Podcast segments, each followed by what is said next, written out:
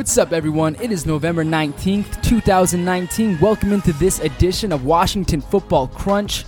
I am Micah Chen of Cascadia Preps, and I'm joined by, as always, Luke Mounger of Dawgman and Jackson Gardner of Coug Fan. So let's start by talking about one of the most exciting playmakers in the state, Max Borghi. In his most recent postgame press conference, he actually guaranteed that WSU is going to win next week mm-hmm. and they will play in a bowl game. So, Jackson, do you like your players making statements like this? Well, I don't know if I'll go to say my players, but uh, Your yeah, I mean, I think it's I I enjoyed it. I don't know if if uh, Mike Leach enjoyed it, but I enjoyed it a lot because for what has been uh, a relatively, dare I say, boring season. Something like this kind of just makes it a little more fun. Like, it, you know, I'm assuming we'll get to talk to Max on Tuesday. Maybe we don't, but usually when you make that kind of a statement, there's uh, room for some follow up. Uh, but uh, you know, who knows with on on that front? But I, I just think it's fun because shoot, this has been there's been a lot of disappointment around WSU football, and being able to kind of up the stakes for the whole week and what would relatively be uh, an irre- or normally be a rel- irrelevant game. I mean, two five and five teams, uh, grant playing for bowl eligibility, but uh, you know that though these games that lead right into Thanksgiving break are always horribly attended. So I mean, there is kind of a need for for some life in this game, and I think perhaps guaranteeing a win is a way to kind of create your own sense of urgency and your own energy uh, to to go out and get a win. You know, I, yeah, I personally can tell you that even before seeing the Max Borghi quote, I was incredibly, I was so looking forward to next week's matchup. That I, yeah, I, I personally am looking forward to two five and five teams gritting it out for bowl eligibility, especially given the context that it would be the Civil War and Apple Cup next week, which history has not been nice to either of the two five and five eh, eh, teams. I was gonna say, I was gonna say, do you do you like this because both teams know damn well that this is will be their last opportunity Damn to become well. bowl? I don't know about that. I mean, it's really the last chance for the Beavs. That is true. You know- well, oh, well, that's. I think the the yeah. I mean, probably realistically, but with the way the Beavs have been trending in the right direction, like, is it that? Do they have that less of a shot than WSU right now? I I mean, I, I guess I suppose we'll probably find out a little bit this week. And granted, Oregon is is a good team. I think they're the lesser of the two top tier teams in the Pac-12. I personally ranked Utah ahead of Oregon uh, this week, but you know, so I don't. I mean, I don't know. That's that's a different can of worms for a different time. But you know, so I mean, yeah, I, I should I I guess me calling it irrelevant is probably the wrong the wrong phrase. Out of the Pac-12 games, and, and in terms of level of interest, watching two five and five teams right now duke it out for Pac-12 or uh, for bowl game eligibility might actually be interesting. In I'm mad that the game's Pac-12 at is six. I wish it was at like 11 p.m. What? It would be the perfect. 11, you mean 11 I mean, a.m.? I'm joking, but it would be the perfect, Oh. like deep, deep late night. Oh, yeah. a Pac-12, yeah, a super Pac-12 after dark. Yeah, Yeah. I mean, we'll, Yeah, we'll- I'm that'd sure there'll so be a little awesome. Pac-12 after dark. Pac-12 in the morning. So, Yeah. um, Jackson, you said that like Mike Leach might not like Max Borghi guaranteeing a victory, but I disagree with that because I feel like what Max Borghi said was a direct response to Mike Leach accusing the team leaders of being frauds. So being so upfront and kind of separating yourself from the rest of the group in a positive way, like saying our team is going to win, uh, can inspire those around them to play even harder. And uh, and you know, Mike Leach, it's he, he does create a little bit of an enabling environment for bold statements. So having one of his uh, team leaders step up and say something like that can be seen as a positive light, as long as you don't do it every single But week. Say to your like very that. same point, you just said that this is kind of a response, kind of almost like a shot back at Mike Leach. How, why would why would he like that if that is the case? You know, I- I- mean, you can- he, you can he answered the something- question like some, you know, that that was asked to him today, and, and he didn't necessarily say whether he liked it or not. He just said he thought preparation is what's going to guarantee or is what's going to guarantee them or give them the best shot at winning. So I think you could gauge just about how much he liked that comment or maybe how indifferent he was toward it right there, you know. I, to, but to say that he would like it, like actually like his player going out and guaranteeing, like, like uh, I know you do not know Mike Leach as intimately as I do, but you know Mike Leach enough to know he does not like his players guaranteeing a win. Come on now, Yeah, cr- creating any drama. Uh, like I'm personally fine with Borghi saying that because of how lighthearted it was. It was towards the end of the uh, press conference, and he just kind of skedaddled out of there. It, like, what, it was a up, if that drop. It was like a mic opening- drop. What do you mean? It was Yeah, no, just it's, sweet. it's kind of you know a lighthearted. got his I mean, butt he, out of there. he literally dropped the mic and said, "We're I guarantee a win and bowl eligibility." I don't think that was lighthearted. I think that was, I mean, no, it was lighthearted. I should say that's not right. But I mean, I think he, he wasn't really joking around. He was like. He was saying Yeah. like, yeah, I, I think we're guaranteeing a win. I, I felt that way. I mean, he was a quote machine in that 30 seconds right there. Do you think? Do you think if things don't go as planned for the Cougs on Saturday, he'll sing the same tune heading into the Apple Cup? if they don't win, I if they don't win, I don't think Max Borg is made uh, is made available after the game, and therefore Probably we don't true. really Probably know true. what which which is a shame. It is an absolute shame if that which and this is obviously a guess, but knowing how who they Oh, let- yeah, there's no make- shot. made available and stuff like that. There's no way if he guaranteed a win and they lost that they'd make him available, even if he had rushed for 200. the only players made available bef- before the Apple Cup will be like Renard Bell and Chico McClatcher or like Aaron Fuller. yeah, just the most positive, the most positive guys. Yeah. the most, but also like, like obviously well-known names, but not like the headline Mm-hmm. Y- draws. yeah, not not totally moving the needle. Um, yeah, you know, but like, I would just. I, I'm sorry. What what was what was the question you asked me again, Luke? Oh, I just said would Max Borghi sing the same tune about Oh, bowl yeah. eligibility if things? I'd Absolutely not. No, no, no, no, no. Because everyone in there knows that this they're they're fighting an uphill battle against UW. No one's going to be guaranteeing wins I- against UW. Um, but I, I I mean, he's Why not pretty though? It would get the, it would optimistic get people guy. fired up. Yeah, It would get people juiced. Yeah. It would, but I think also at the same time, like guaranteeing a win against OSU is like, all right, yeah. But then when you guarantee a win against UW, it's like, ooh, like I don't. I think I'm gonna distance myself from that. You know, I don't know. Yeah. That's personally how I would feel about that. But you know, maybe it's different. And he does garner a lot of respect in that locker room. So I don't know. Maybe he could get people to rally around him like that with a a pretty out there statement guaranteeing winning against UW. But if they lost and it came down to the Apple Cup to win a bowl game, I think it is all business. No one's making any, uh, like Micah said, some lighthearted uh, guarantees like that. analysis. Yeah, that's that's what a fraud leader would do. So. Uh, another uh, very Yes. quotable Cougar is uh, Abe Lucas, right tackle out of Archbishop Murphy, and he was talking about his quarterback Anthony Gordon. And you know we've been talking about on the show recently that there's something about Anthony Gordon on the field that's way different than he lets on. You know in the press conference and uh, like th- this off the field. And basically what Abe Lucas said was. Gordon has got a little spark to him. He's a quarterback who's out there jawing with all these defensive linemen and linebackers, and I'm pulling him off like, relax, man. We still need you. We don't want you getting in any fights. So, is it safe to say now that Anthony Gordon is officially a hot headed player?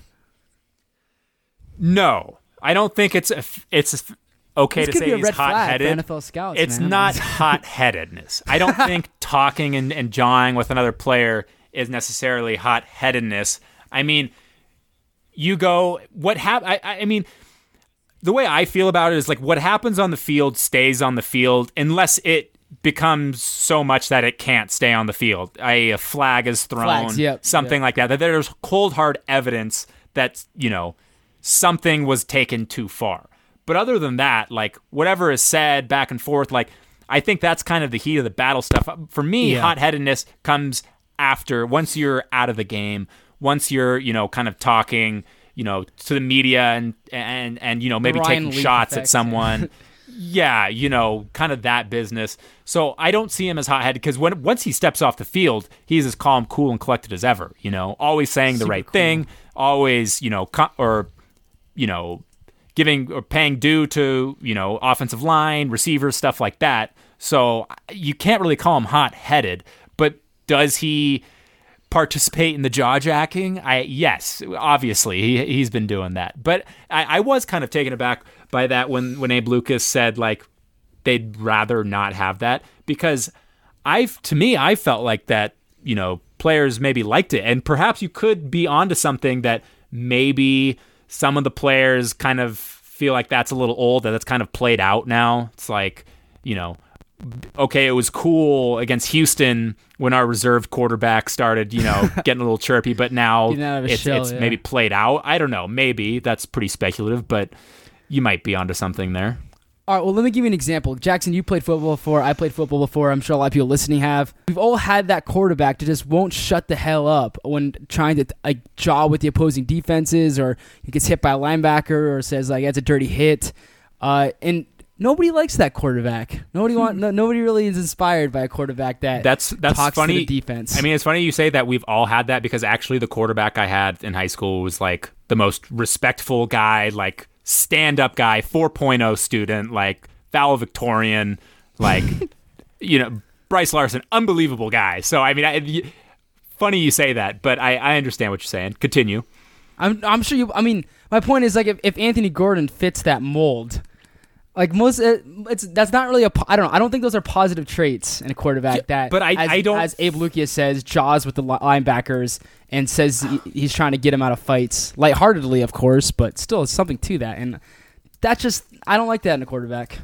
Yeah, yeah. I mean, I, I, I don't think you're alone on that. I do think they're at at the quarterback position. Some people do enjoy do you do you call it traditional like where the quarterback is kind of just above everything else you know? I i understand that people not one would of the probably like that. but I, I mean i don't know. I just think it's it's probably more within the college game to have quarterbacks who are are more willing to play like that and stuff. I i just don't think unless it becomes a serious problem where it's affecting how people are playing you know, I, I just don't know if it's or if it's affecting, you know, how much his voice resonates in the locker room. That could also be something that where that could cause problems. I don't think that when when Abe Lucas was saying that, he was saying that it gets under his skin quite that much. I think you're you know, like you said, it was a little more lighthearted than that. Um, you know, usually his his comments are a little more. You know, he's always a pretty serious guy, and, and matter of fact, but usually a little more lighthearted after the wins than they are after losses, as is with most players. But um, yeah, you know, goes goes for Abe Lucas as well. So I, you know, I don't know. I, I just don't think that you can necessarily make that correlation with Anthony Gordon because a we've seen him talk, you know, across the line of scrimmage and stuff like that. We have Abe Lucas saying maybe he'd ra- rather not have that. I don't know if you can say that it's affecting his play or his voice in the locker room. So there's a lot happening around, across the state. You know, I was looking at the kind of just what's going on right now in uh, high school and college football, and you know, it's the high school football playoffs right now. We're right in the thick of that. Uh, UW and WC have a lot left on the line. Uh, Eastern pulled off a 42-41 victory over Portland State this past weekend. But through all that mayhem, one team's season actually abruptly ended uh, this past weekend, and that's uh, CW football. They end their season Quietly at seven ended, and four. Yes. Very yeah, because I mean, like I was just like football, it's such a stressful time of year. You know, you got college basketball starting up, and you know it, it's just oh yeah, and that's a chapter yeah. that is officially closed now. You know, so CW football is over at seven and four. But I want to hear your guys' thoughts. Like overall, do you guys consider that a successful season, going seven and four? Well, it's hard. Like I don't know. I, I, I feel like uh, Central Washington season uh, requires context. You know, it, it's mm-hmm. hard. I feel like Division two football is kind of hard to evaluate the success of a season, right? Mm-hmm. Uh, mm-hmm. Because I mean, if you look back at last season, better record, also didn't make the postseason, but for some reason this season feels like it has more optimism, uh, right? Yeah. Well, right. Yeah, and. I, I think I have a theory as to why that is. Um, and, and Micah, please please be checking with me if you if if this all you know checks out with you. I'll follow along. Yeah. Central Washington kind of came into this season searching for an identity. Correct? I mean, Bingo. this is a relatively new team, Bullseye, uh, new coach, trying to fi- figure out an identity. they did not really find that early on, and it seemed like it was pretty disappointing. I us talking about is this setting Central Washington years back, you know, stuff like that. Yeah, obviously that's started. not the case, but they did figure some things out. They figured out the cornerstone quarterback Christian Moore, so you know you can figure he's he's back, and, and I think probably the rest of it kind of settles itself in from there. This team feels like it has a little bit more of an identity that they've found that, and they can use that as momentum going into next season. Does you that- were spot that- on. Spot There on. I. I felt the I exact thought. same way. Like even, and we talked about their one and four start and how that was kind of embarrassing. But because they ended the year on a six game win streak, you can look at that one and four start and go, oh well, you know they only lost by ten points to Idaho, and you know they went to Texas and only lost 41-48 and. I mean, they played Western Oregon, who was the co-GNAC champs, and they only lost 26-36. And then they, you know, it's just, so it's like you look at these losses and you go, wow, they went on a six game win streak, and their losses, you know, if a couple of balls bounced their way, or if Christian Moore freaking plays the whole year, maybe Yeah, they, maybe just True. True 10 that, point losses, seven point loss, 10 point loss, 10 point loss, maybe that doesn't matter. You know, maybe. So you look at that one four start and go, you, you just look at it with a much more rosy outlook as opposed to at the time. Remember when it was one and four and we were just like, oh, why do we even have a team anymore? Because Well, it was, so. uh, I don't know if, if Luke and I went that far. I think uh, I don't, none of us Mr. did. None of us Central, did, Mr. was- Central, no, oh, oh, oh, none of us did. Mr. Central was, uh, Washington over here hit the panic button real quick. Um, I, I was panicking, but I didn't. you doubt were we mad after you were you were you voiced frustration after that loss to Idaho, as if you did not know darn well or expect them to lose that game. I was pissed about Cannon Racanelli. I knew they were going to lose to Idaho. I was just pissed how they lost. That, yeah, I- yeah, I- and yes, I, I probably a lot of your frustration was at the quarterback, the indecisiveness at quarterback. But needless to say, I think now that the season is over, we can look at this as a pretty positive launching point for Central Washington. Yeah, you got your franchise quarterback. You got an All American running back. Um, three of your top five receivers are back. Four of your five offensive linemen. About half the defense. Yeah. Uh, the most recent recruiting class had 34 players, which is the, like the biggest in a very long time. Uh, and they got another big class coming in right now. Like, look, okay, if going into this season, anybody that thought that this year would be anything like more than a, a rebuilding year was kind of delusional. I mean, that, that was that was not the Uh, uh, yeah, losing the- Reilly Hennessey and yeah, losing Reilly Hennessey, losing Yeah, but we certainly tackle, did not talk about this season like it was a rebuilding year. We certainly we thought did. this team. We certainly said- thought this team had enough to to do well. well, I don't think anyone s- s- foresaw a one and four start. And Yeah, you know, Uh, and yeah. if they didn't, if they didn't make the the switch to Christian Moore, who knows?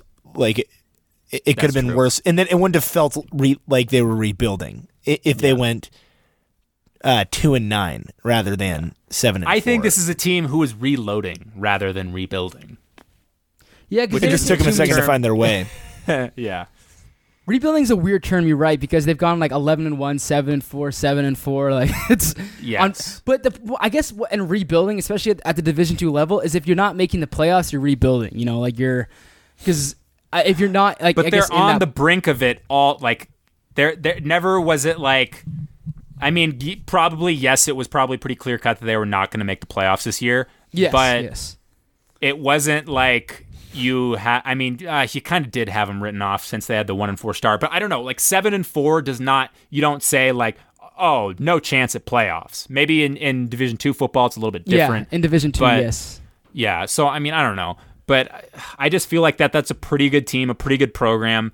Uh, you know, I didn't know much about Fisk, but you know, shoot, if he's been a part of the the other winning programs, you got to think that he can he can carry some of that over, and he did. So you know, I just don't see his rebuilding, reloading. I think that's Yep, a better good, term. very good chance. We haven't seen a schedule for 2020 yet. We know they're playing Montana, but I think there's a very good chance that Central qualifies for the playoffs in next year. So, great year for Central. It was uh, it was fun following them along. So, but uh, let's get to uh, the University of Washington. They have a game against Colorado this week, and you know, Luke, I feel like with the extra bye week in the schedule now, it almost hurts the flow of the season, especially when you're not like pushing for one of those top playoff spot. I mean, you know, top bowl games. I mean, if you're a fan that casually follows the team, I mean, you had Oregon State on a Friday night, and then a bye week, and now you got Colorado, and pretty soon a month has passed, and not much interesting has happened. Like, Yeah. I, I, I feel like there's like losing momentum right now. Like you know, they gotta flip the switch pretty soon here. Yeah, no, I certainly feel like a Husky Nation has there, there's wind out of the sails right now. It, it's kind of like I don't know. It just doesn't feel like people are very engaged. Um, obviously, I think we've talked about it before, but Seattle's a pretty fair weather town. It feels like at times, and uh, the Huskies being six and four, uh, there just doesn't feel uh, to be a ton of excitement around finishing eight and four uh, with a shot to play in the Holiday Bowl which in on one hand I, I understand not being super fired up about that but on the other hand I, I mean you're either playing in like I mentioned the Holiday Bowl against the likes of like Michigan or Minnesota or like a pretty darn good Big 10 team right Yeah. or you're playing in uh the Alamo Bowl against like Texas or or something like that Iowa State perhaps right and then Yeah. like there's an exciting bowl game to be played you know Yeah, but where, Um, my question is, is where did UW are they would they even be considered for the Las Vegas Bowl? Cuz isn't that still not a very prestigious like it, next year it's pretty much going to be what the Alamo Bowl is this year if I'm not or it's either going to be what the Holiday my- Bowl my- or the Alamo Bowl. correct me if i'm wrong but holidays pac-12 3 right and alamo's Yeah. pac-12 4 No, right? Alamo's above. Alamo is Pac-12 3, I believe. oh and holidays pac-12 4 Yeah, yeah. yeah. I Let see. me The thing is, I think I'm pretty sure the Las Vegas one is like Pac-12 like six, which is just stupid because everyone wants to go to like everyone wants to go to Vegas. Every fan base wants that game, and the fact that it's not the alamo being- bowl should be the lowest of those I- am I wrong? I, I, I like I like San Antonio, but that's just me. Um, well i don't yeah san Antonio is cool but it's far away you know That's true. Yeah, you got to travel a lot farther, and it usually just always offers a home field advantage to, To the south, or at least yeah. a traveling advantage to the Big Twelve. You know, because that's the other you know conference that's going into it. So yeah, I do agree with that. That there could be some you know moving around with the Alamo Bowl, but I don't know. I like if it were me, I would just be doing whatever I could do to get to that Las Vegas Bowl. So with the Apple Cup coming up next week, do you anticipate a lot more enthusiasm? Um, or like flipping the switch, like I said, like, or do you think? I mean, is do you think it can reach the peak levels that it has these last couple years, where it's just been a frenzy during that week? Yeah, I think it can. I mean, I, I think no matter what, it'll be packed for the Apple Cup. I, I think people will just come out and support. Uh, I mean, obviously, uh, like this is a Washington football culture podcast. The Apple Cup is just rich Washington football culture, right? That is our week. That is our yeah, week. absolutely. um, I think the excitement could really turn on if the Cougs lose this weekend. To be honest, I think Isn't he- Husky fans Yeah. would love an opportunity to deny the Cougs bowl eligibility. Yeah. I think that's the only gonna say- thing that could get say That's a the great some storyline. Well, see, super I don't know. exciting I mean, buzz. I think you're right, but at the same time, I just don't put it past any any either side of the uh, uh, either fan bases to get really jacked up over you know playing playing in the Apple Cup, like or partic- and particularly for UW since they've just you know dominated in it, like. You know, it's been a rough season, but at least you can hang your hat knowing you're going to, you know, smoke the Cougars in the Apple Cup, right? You know, I, I feel like that must kind of hit a chord with some part of Oh the yeah, no, I mean people. Yeah, I mean exactly. And, and then I think in the same light, the, the Cougs feel the same way. Like, oh shoot, be- best case scenario, you're six and five on a disappointing year. yeah. going into the Apple Cup, but all is well that ends well, right? And it's like like if we were if we could end this losing streak against the, the Huskies, th- I think anybody would. I feel like from the year. Cougars' perspective at this point, it's like kind of playing on house money, you know? Like, if you lose, like, what, you know, isn't it just another year that you just lost? Like, i- but if you win, the, the rewards are so great, you know? So I don't know. for sure. No, it's just it's interesting. I, I think no matter what, I mean, the Apple Cup will be, um, you know, it, it'll be a sold out affair For sure. anytime, For it's, sure. especially on the west side, just because of how accessible it is. Yeah. uh, for the foreseeable future. But the buzz depends on kind of like a bigger storyline, right? Like for the Pac 12 or like to gain or to deny uh, like bowl eligibility, all of that sort of The stuff. streak. That's- that's yeah, always the streak. Yeah, everything. I mean, there's always something on the line, which is. I mean, Yeah, that's right. why you And- love rivalry. Honestly, week. That's the point even of if there week. wasn't, even if there wasn't anything on the line, like, something would be made up to be on the line. It's just the way it does feel. game- It is a little like disappointing to not have uh, conference The- the- championship implications on the Pac-12 The or on Pac-12 the, North on the Apple line? Cup. Yeah, that's I mean, always how many years in a row you know? has it been? That that So the- the- the Pac-12 North- Huskies- that there's been Pac-12 North implications. This will be the first in four years that the Cougs haven't been playing for the Pac-12 North Yeah. title, and it'll be the Yeah. first. uh, The Huskies, obviously, the two years that they were playing for the North won, and then Mhm. one year they denied the Cougs the North. Yes, yes, yes. That is correct.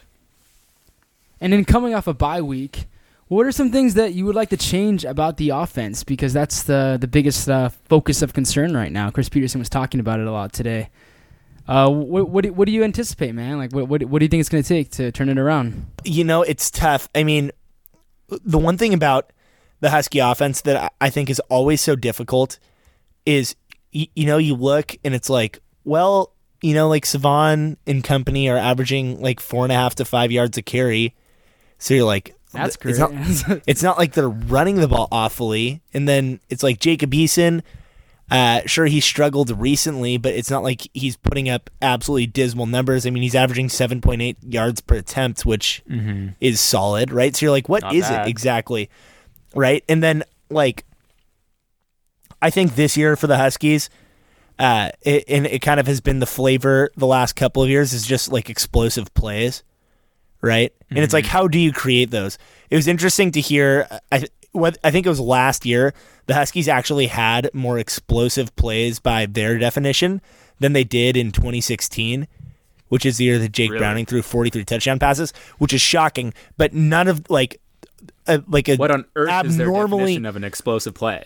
Is well, so the, the difference is the difference is like not very many of them ended in in touchdowns, right? Those drives. oh, so, then their ex- no. So what would happen is that there'd be an to end in explosive play. Oh, no, no, no, okay. no, no. Th- They don't Oh. need. So they would rip off like a 25 yard pass, right, Uh-huh. or like a 30 yard run from Myles Gaskin, Mhm. but get stopped in the red zone, and then they would stall out and Mhm. kick a field goal, effectiveness of right? so exactly. they don't. So they, they weren't cashing out on that, right? So. oh, okay. So they're talking about explosive plays that they score points off of, essentially. Yeah, so th- that was kind of the flavor going to this year, and obviously it hasn't gotten that much better. Um, yeah. I would be curious to know, uh, like, you know, it's tough to really gauge just from like the eye test how good the offensive line is. Really do like kind of an analysis of the offensive line, like how many penalties from the offensive line. Is it still that same like disciplined uh, group up there? Uh, and and if there's any problems up there, because I think you're right, and, and you know, I think probably the obvious one would be the receivers. Like you probably Yeah. aren't getting the production out of the, uh, or Yeah, just the I- consistent play yeah. from the consistency from the receivers. So that's definitely one thing. But I, I, I think because I don't, I just don't know. Um, trying to like look at that offensive line, and, and that was one thing for for me when I was looking at the Cougars. It was like, man, the offensive line feels like it's doing well. Like they're only giving up about a sack a game. But then you looked at the penalties, and it was like, oh my, Liam Ryan has 15 penalties. Like, Yeah. I, I, I wouldn't take the time to go and look up each player's like most penalized player in the Pac-12, but like the next closest for WCU was like four, and I would be willing to bet that Liam Ryan is the most penalized player in the Pac-12 right now. I mean, shoot, maybe even the country. Like, I don't know, but yeah, like stuff like that, it's like, oh shit, yeah, that's probably what's getting them behind the chains. That's probably Certainly. what's what's causing lulls in the offense and stuff like that. And, and Lack of kinda running once you game a start lot digging, with Borghi. Yeah. digging a little deeper, yeah, you start to figure out some of some of the problems. Penalties. And- yeah, no. And then the the other thing, uh, I think for the offensive line this year for Washington, not as much as penalties jump out, but like my guess would be something that you can't as easily find on the stat sheet without like a subscription to Pro Football Focus or something would be like pressures, right? Yeah. Because I remember the Utah game, Jacob Eason was only sacked once, but he was on his back all game long, and you could tell by the third and fourth quarter that he was hearing footsteps, you know. And then, so so so that's another thing that's interesting with that offensive line. But like you mentioned, I think the easy one to point out is uh, like production from receivers. Hunter Bryant, tight end, obviously has had a solid season, and he's been the guy who's consistently gotten, uh, I guess, explosive plays for the Huskies down the field, particularly in the middle. Um, but it, I, it's difficult, I guess, to manufacture those types of opportunities uh, when guys aren't getting open kind of down the sidelines. Um, like a, a lot of times it feels like it's either Hunter Bryant deep down the seam, Terrell Bynum underneath, or nothing, right? And then uh, it, it, I feel like with that, and then another thing I, I think would also be um, just like third downs and extending drives. A lot of times it feels mm-hmm. like the Huskies have like third and four, third and five, and it's like okay, just they're can't. gonna like yeah, they're gonna throw a screen to Andre Baccellia, like everyone, right? So yeah. I, I, don't know. It, it it feels like um I, and I think like it's just weird. Uh, uh, the, the, I, I just think the issue with the Huskies, like, like for me, it just feels like the explosive plays aren't resulting in points, and when that happens, it's just really hard to keep drives going. Uh, yeah. It, so th- they I can have. Also, I feel like the Huskies have like 14 play, 67 yard drives more than the average team in college football. Mm-hmm. yeah, or like you know, uh, or then like an unfortunate holding penalty or false start penalty, where then you have third and 13 from the 37 yard line. It's like, okay, we're, you know, I don't know. Yeah, you, you you talked about the screen game, and I I probably from what I've watched, I don't know if UW's quick game is as good as as once was because I mean you kind they of drop things on the quick at, game. You side at the at the screen, calling you know that that play well, yeah. call. And I know a lot of people, for some reason, get really frustrated with teams who, who really like the quick game and going to that 12 times a game.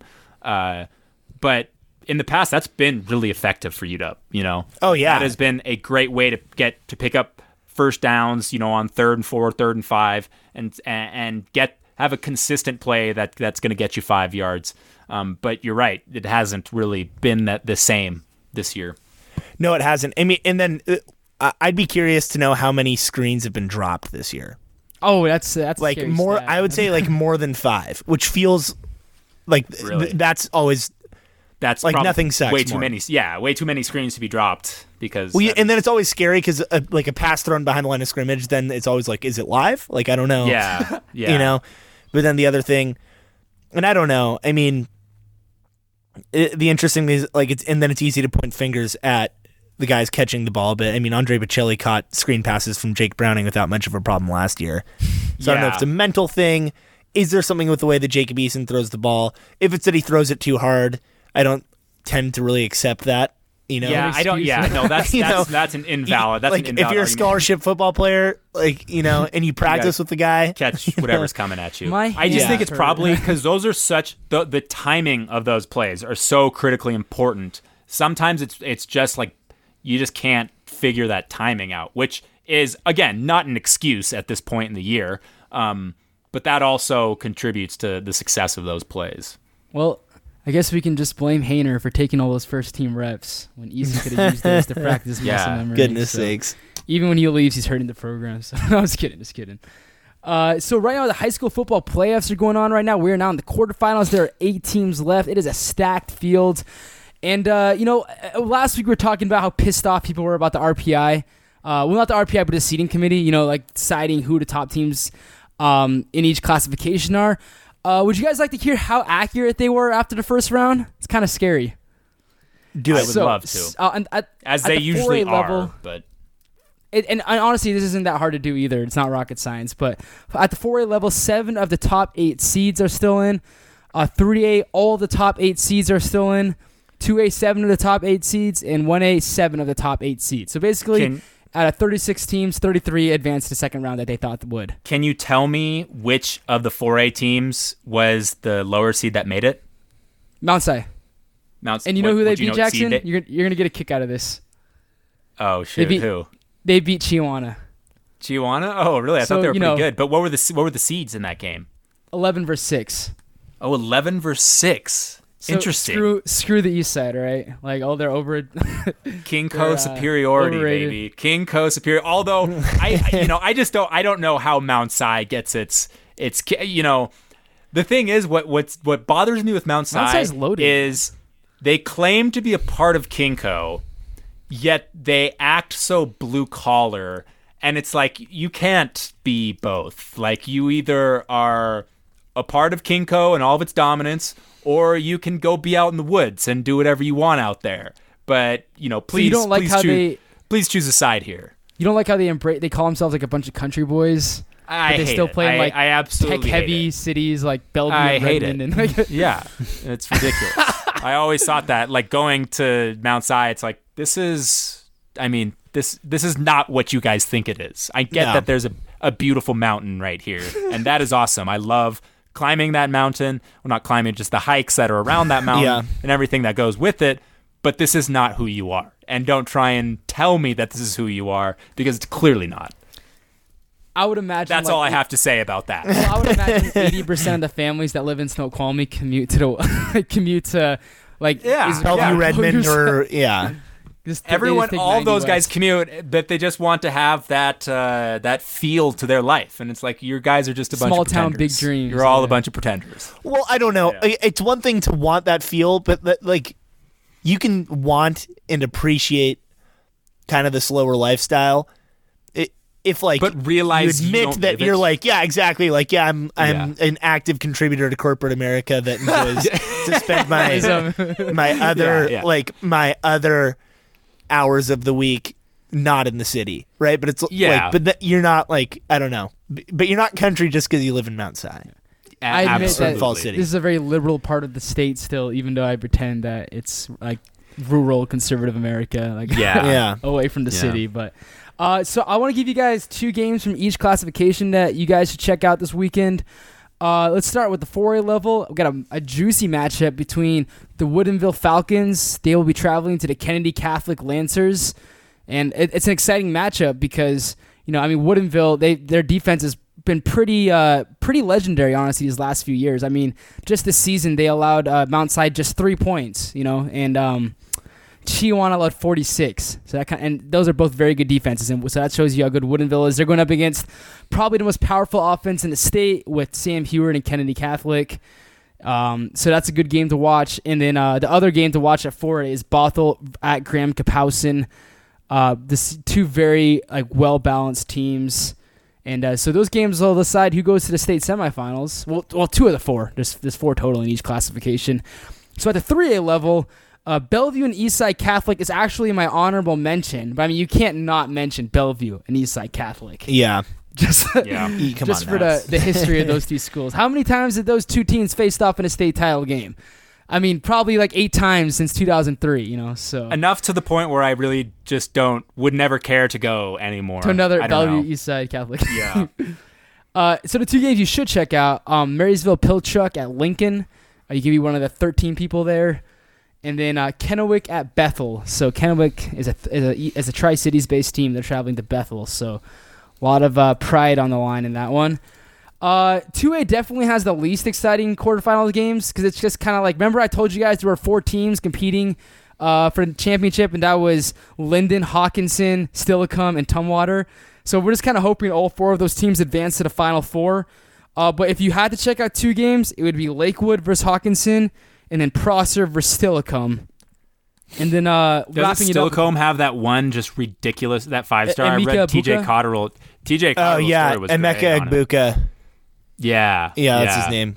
yeah He's only he's just a junior five star player Yeah. athlete, Oh, yeah. five star athlete. Yep. five star athlete Uh, that's, that's pretty awesome Still, Steilacoom has no business being that good. Like they have a lot of really good players.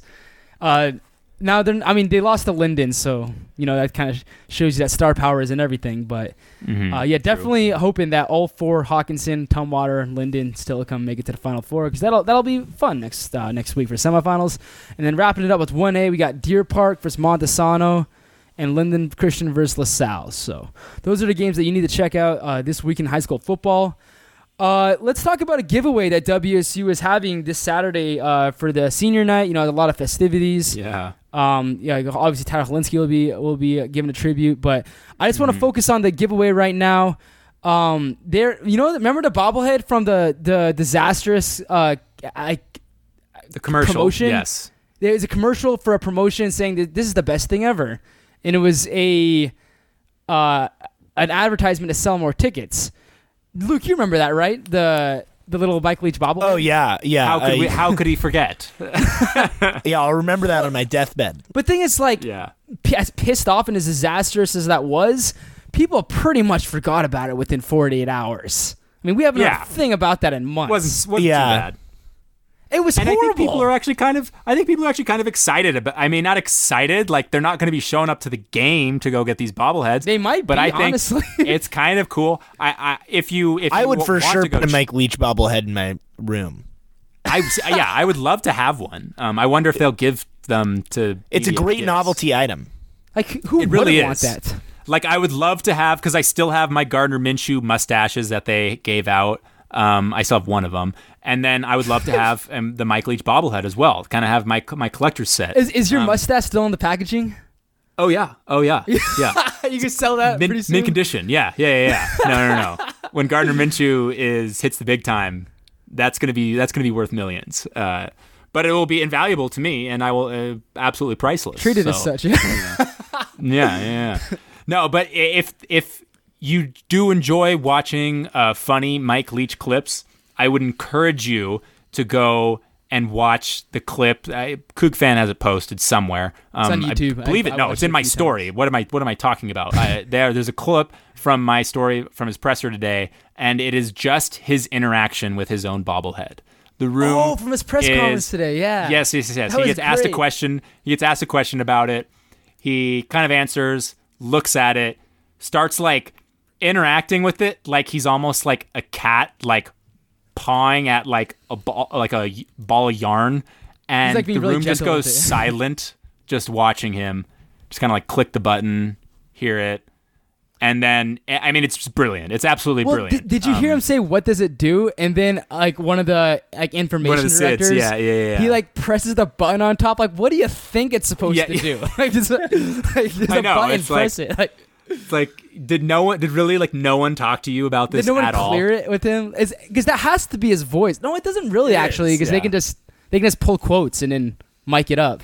Yeah, no, it was it was his voice, but I mean, I don't know. It was it was pretty funny. I would highly recommend go watching it. What I'm curious is how many quotes are built into his system. Like I how think it's only like I think it's only like six or seven. It's not crazy. how hard could it have been to put like 15 or 20? It wouldn't have been that much I harder. don't, I don't, I don't know, Micah. Well, you have to worry about arguing you have to worry to about like, compliance or something. You know what I mean? Twenty, yeah. Wait, Like what how if- many of the great Mike Leach quotes can you put? You know what I mean? Yeah, that are at a like- certain are- point, you gotta you gotta start cutting them off, and Well, and then I'm also saying like some of his best you probably just don't want yeah, done you in have to be politically correct with them. that's Yeah. true. That's true. Some of them are, yeah. He, he he would have some fiery quotes about the California state legislature on there if it were up to him. Hey, hey, one last thing I want to mention about the commercial because I just think it's a, a really funny storyline. Um, the actors from the commercial, like, I'm curious what their background is, if they have any relation to Gotta be from Spokane. because they acted really passionate about Mike Leach, and it didn't. It honestly didn't look like they were faking it, especially the guy, like talking Well, the about, like, thing is- oh, he's just like the real life Mike Leach. He's fucking legendary. Like that's it looks it's professionally done. I mean, it's not they didn't they weren't breaking the bank on the actors, but I mean No it budget, w- yeah. was done by I'm sure these these were SAG members, Stage Actors Guild, for those who aren't familiar. Um, so I mean, like you know, there's actors in Spokane. Spokane, albeit very small, has a little bit of you know they need commercials, and there was actually a TV show that was filmed out there called Z Nation. Um, so I mean, you know, there's there's some they they have resources at their disposal. Those those uh seeking talent ads that pop up in Facebook. Uh, they end up paying off. Have you seen those before? Seeking Yes. talent in the Spokane area, seeking talent in Yes. Yakima. Like, so yeah. that's where you get these people. Uh, so with um with you you talked about like how marketable uh, WC for Oregon State is and how much is on the line, and I honestly feel that a loss to Oregon State would actually sting more than the loss to UCLA. Uh, do you agree with that? Um, I don't know. I feel like a loss to Oregon State would feel like, damn, we're no longer the cool, trendy team to count out. You know what I'm saying? Like Never count that out, might be like- that might be Oregon State now. As much as you know, we'd hate to admit that. That's what I feel like a loss would kind of say. I don't know if it would be more disappointing because I don't think WSU will surrender a 32 point lead on Saturday. I don't think that you But at least after UCLA lost, they, they they had optimism that hey, we got a lot of football left. We can change. We can turn the ship around. A loss to freaking Oregon State that takes you out of bowl eligibility. Well, I guess it doesn't really take you out. Of I bowl would I would argue the exact opposite to that point. I feel like that UCLA loss was like, oh my god, we just lost to a winless UCLA. Opposed to an Oregon State loss would be like, well, yeah, have you uh, watched any of the games they've played this year? You know, like there's probably, uh, you know, a little more tolerance for that th- those kinds of results at this point. Like when that UCLA lost, in WSU's mind, they were still the number eight ranked or number seven ranked team that they were going into the Apple Cup. Like they thought, or and, and most WSU fans thought they were they were the bee's knees, and they found out that they were in fact not. um, yeah, you Who am know. I kidding? That UCLA loss really stung. I don't think it's even possible That- yeah, re- I don't re- think it's that. possible to that. That might be the biggest disaster of a WSU. That that's the, I in my opinion, at least in my experience as a WSU student, that is the most cooged it moment I have ever and think I ever will experience. All right, so let's take a look at some of the players around the state with Washington fantasy football. We uh, we picked teams in the preseason, and uh, and just use players from the state of Washington. And uh, I think this might actually have to be the last week we do this uh, because Central doesn't play next week, so that's a Yeah, lot of players that we lost out on. Unless unless we want to use our bench, I guess. But we lose well, out on Michael buys. And- They play. I mean, I I think it doesn't it kind of offset itself to a certain degree. the if they have two byes. Yeah, but at the same time, didn't they play a week early? Uh, they play. So they they're gonna play eleven games. They play eleven games, and yeah. So they, I guess they kind of did wreck. Like it's the first week since WSU. So they don't. didn't Yeah, their season's over, so they don't play this weekend. Oh, you you might be right. We may have to end it. Yeah, because otherwise, It gets too lopsided. because like, if you if like if you're Luke and like half your production is from Central. Yeah, but I think at this point, Yeah. like we, you know, again, this what's so enjoyable about our fantasy league is people are coming on the journey with us. We're learning about Yeah, this fantasy, this fantasy football league, and, and every day we are getting better from our mistakes. And this is one of the mistakes that we've run into. Granted, you would have thought that. Being our second year, this is something we would have figured out in our first year, but alas, it is not. this feels like our first year to be honest. It, it do, well, it does feel like our first year because This is the only first year that we've really followed up on it. Like every really week. followed up. Yeah, um, which you know, if we would have had it my way, we would have followed up the first year. But now we have to settle. We have to be learning and making these mistakes our second year. Um, yeah, so that's kind of a shot at you guys because we should have been doing this. This should be our second year. But I, I don't know. What, what should we get into our scores? yeah, now? let's let's run through it real quick. So um, Yeah. so uh, Jacob Eason didn't play, so he got me zero, and th- that's when I realized that Central quarterbacks are probably have a lot more value if we just do play eleven straight weeks because they don't have a freaking bye. So that might be something to think about next year when it comes to picking a quarterback. Yeah. is uh, is Central doesn't Central. take weeks off, you know. So I Uh, think, but uh, and hear me out one more time. Extending the bench. If we had deeper benches, that would be less of an issue. no, because you can't. There's only you can't have a second quarterback in your roster. Well, uh, I would oh, personally yes. like to take uh, Murdoch Rutledge from the University of Puget, or Puget Sound. Whitworth, they ended up ex- dude, I'm thinking extending the Whitworth's bench a little quarterback. What, they're Division Three, right? Yeah. No, D, uh, D2, I thought. But no, PLU. Are they D two? Oh, if they're D two and we're not counting them, No, them, you're joking. No, PLU. UPS. UPS. There's they're. I think they might even be lower than D three. Like that. that No, they're like, no, they're no, what no. No, I think they're no, D. no. I think they're D They're not D two. Yeah, they're so D3. confident they they're don't D have three. scholarships. Yeah, actually, you know what? Academic- they You might be right. They're academic D. I I'll- think I they're will look D3. it up. If they were Uh, D two and we have be not been counting on this entire They're time, Division Three. Yeah, They're they- Division Three. Yeah, my bad. My bad. Okay. Not Uh, quite. Nevertheless, I so last week, just uh, this guy Colin Heimbach at Mm-hmm. the University of Puget Sound caught four touchdowns and had two picks. So that would be Oh my a God. very interesting. Uh, I don't Yeah, know. If, I don't we know if do we're ready for that. I don't think we're ready for players. that. Yeah, I don't we- think we, we don't do. do IDPs. We're a we're not ready for that, and b we're not we don't do individual defensive players. So Well, he caught four A. touchdowns. He's a receiver. Yeah, he's a receiver, but Who the plays interceptions, I don't think we could give him credit for the interceptions. Oh, that's true, that's we true, don't that's Yeah, true. 'cause that would be Chuck. Although for the no, I mean they would count for the defense if you had U or uh, UPS defense. the loggers defense. Yeah. Yeah, the the Lockers defense.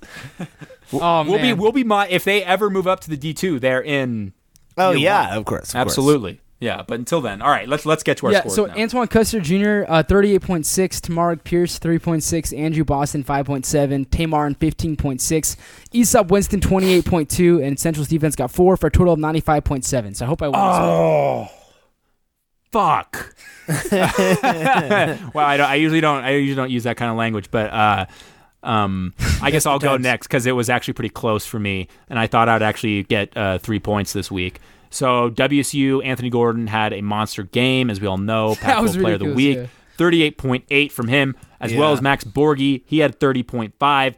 Then after that, it just completely dropped off because I I have a ton of uh, a ton of UW players, and, and so Deon McIntosh got a zero, um, and then Renard Bell slotted in for Aaron Fuller, but he only got four point two.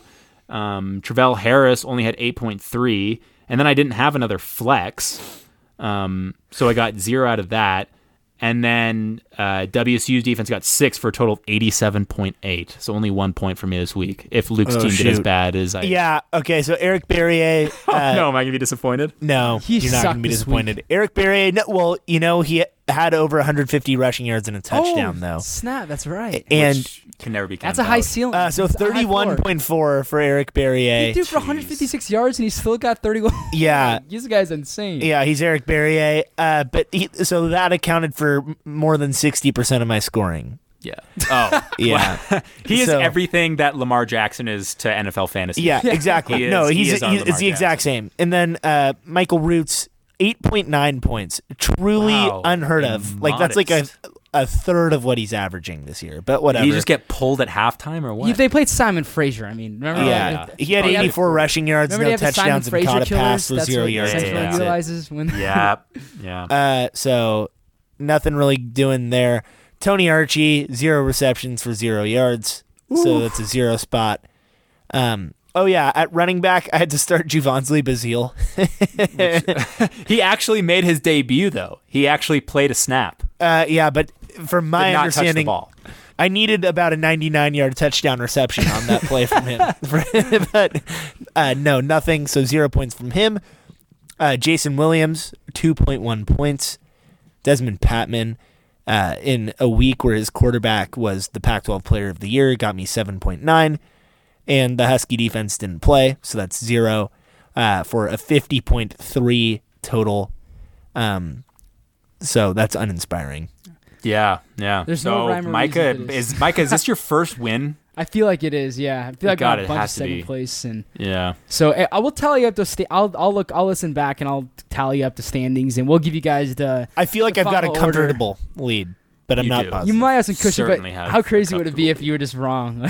I know. like if Jackson was just like getting get, like just gathering. Well, I think I have the number no one I can and number two players Based in off my own disappointment, because I can feel every week just like ah, the damn momentum. it, Yeah. if you so did close, and I just don't think it's gonna happen.